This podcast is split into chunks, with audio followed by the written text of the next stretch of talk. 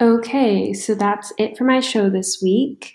Um, I'll just mention the last few songs. So, Body, Julia Jacklin. I recently found her Tiny Desk, and I really like her voice. I really like her music. Um, so, yeah.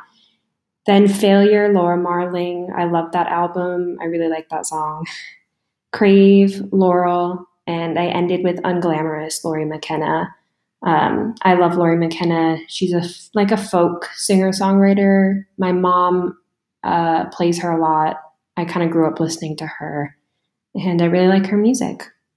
Okay, so that's it for the Truth of Ruth this week. Tune in next week for a new round of songs. And yeah, uh, I hope you enjoyed. And just a reminder this is WOZQ 91.9 FM, Smith College Radio.